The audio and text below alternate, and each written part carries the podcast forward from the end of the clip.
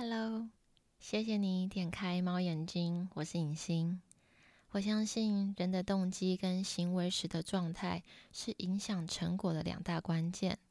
只要动机良善，并怀着爱心行动，自然就会让接触我们的人都感到舒服自在。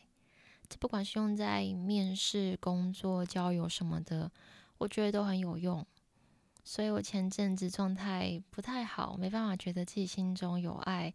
录节目就有点无力，幸好现在比较复活了，也学到了一些事。以下是四件我最近学到的事，跟你分享。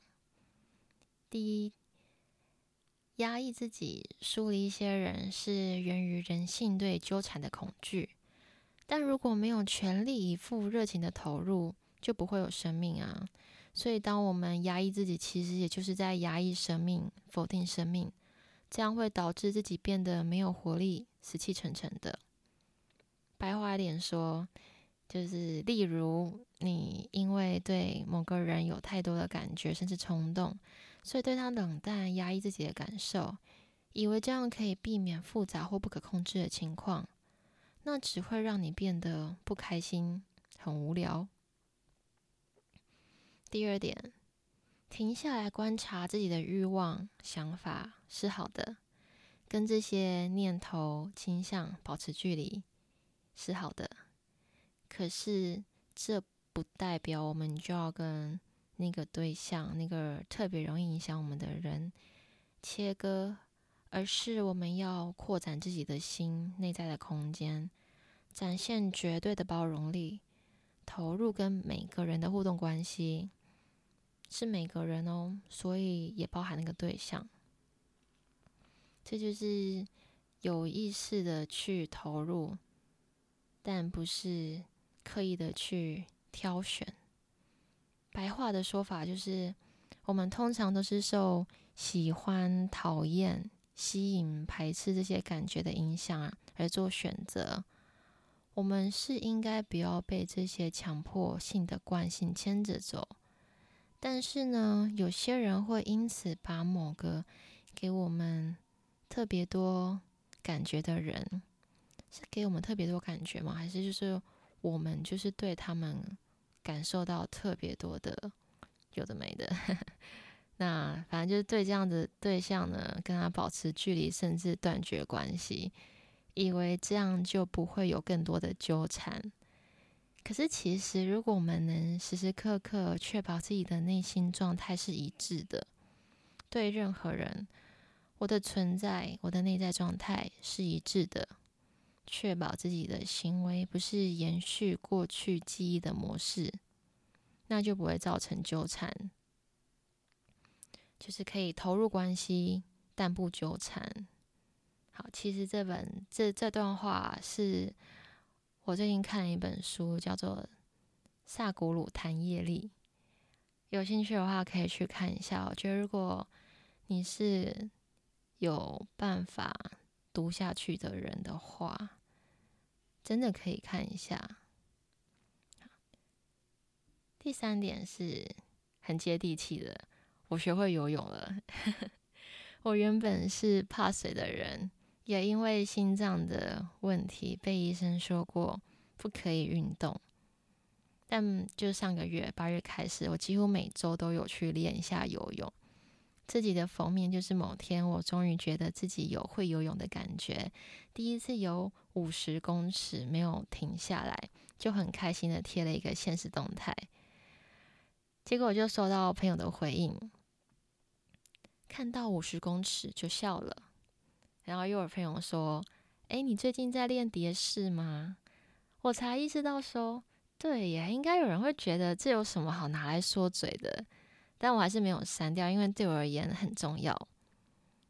简单来说，我的身体记忆跟构造大概都跟游泳这件事不合。我沉到水里，身体就会以为自己快溺毙了，所以会肌肉僵硬，很想赶快把头抬起来。这样就导致我很容易手酸跟喘，就过度换气。而且我明明就不是有自由式，只是游蛙式，但是却觉得一直都觉得手很酸很酸。可是呢，我其实知道自己为什么怕水，就像有些人记得自己小时候曾经溺水过，所以长大不敢游泳一样。我也记得自己的某一个前世是溺毙的，这也是我前几年在梦境里才看见的。那我梦到之后，其实不知道为何要让我梦到，我就想说，哎，哦，是这样子哦。然后呢，我这样知道之后，就会不药而愈了嘛，我就会不怕水了嘛。结果事实上没有，把我丢到水里，我还是很怕。但反正我上个月就是觉得不管了，我要去突破看看。有个朋友在旁边观察我，他就也看到，跟我说：“哎，你太怕了吧？应该就是太怕了，所以才会肌肉僵硬、过度换气，或者是想要游很快，想要赶快浮起来之类的。”他就叫我慢慢游就好了。他听我听他这样讲之后，又想说。对耶，我应该要多安抚一下自己。我就跟自己说，在水里久一点也不会死掉，慢慢来没关系。看吧，在水里久一点你也不会死掉。想象自己是一只优雅的金鱼，享受在水里的时光。我爱水，水也爱我，给自己跟环境很多很多的爱。然后我在沉在水里的时候，在游泳过程当中，我就一直跟自己做不同的。沟通跟拍拍就对了啦，拍拍。后来我的身体就听话了，它不再恐惧了，可以享受游泳了。那我就觉得说，哇，这其实在其他方面也可以运用诶，因为身体的记忆比我们的头脑记忆还要深刻，很多我们不记得的经验，身体都记得。所以如果我们感觉到自己身体有莫名的反应，可以帮自己的身体。拉回现实，让他知道我们现在很安全。那另外一件事情是，最近我妈她有拿 Q10 给我吃，心脏真的有比较改善的感觉，就推荐给心脏虚弱、瓣膜闭闭锁不全的听众，或者是你身边有这样的朋友的话，也可以推荐他们吃吃看 Q10，我吃是有效果的。最后第四点。不需要刻意去回溯前世。我会这样说，是因为几乎大部分的人啊，光是成长过程产生的一些摩擦、创伤，这些身心的记忆就可以很让人困扰啊。这些课题就学习疗愈不完了，还可以去找一些疗法来回溯前世的话呢，很多时候可能会造成当事人更多的混乱。我比较相信，不管是过去还是未来的资讯，如果是我需要知道的，我有能力处理的，那自然而然就会知道。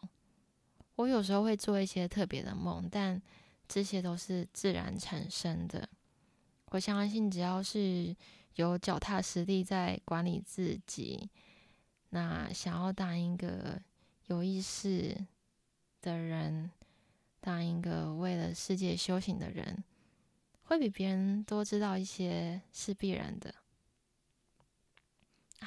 啊，我想要提另外一件事情，就是因为偶尔会被问说，我跟本季节目第三集提到的那位前男友分手，后悔吗？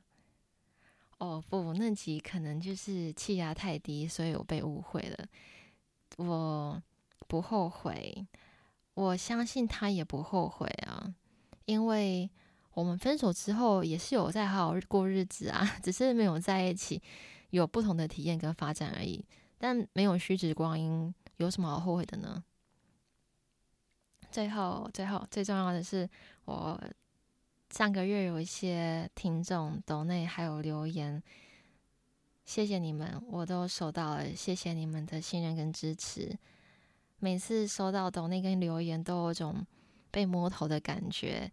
虽然有人说要当自己是大人，不要像小孩子一样做事情，是希望受到他人的肯定，但被肯定的感觉就是蛮好的嘛。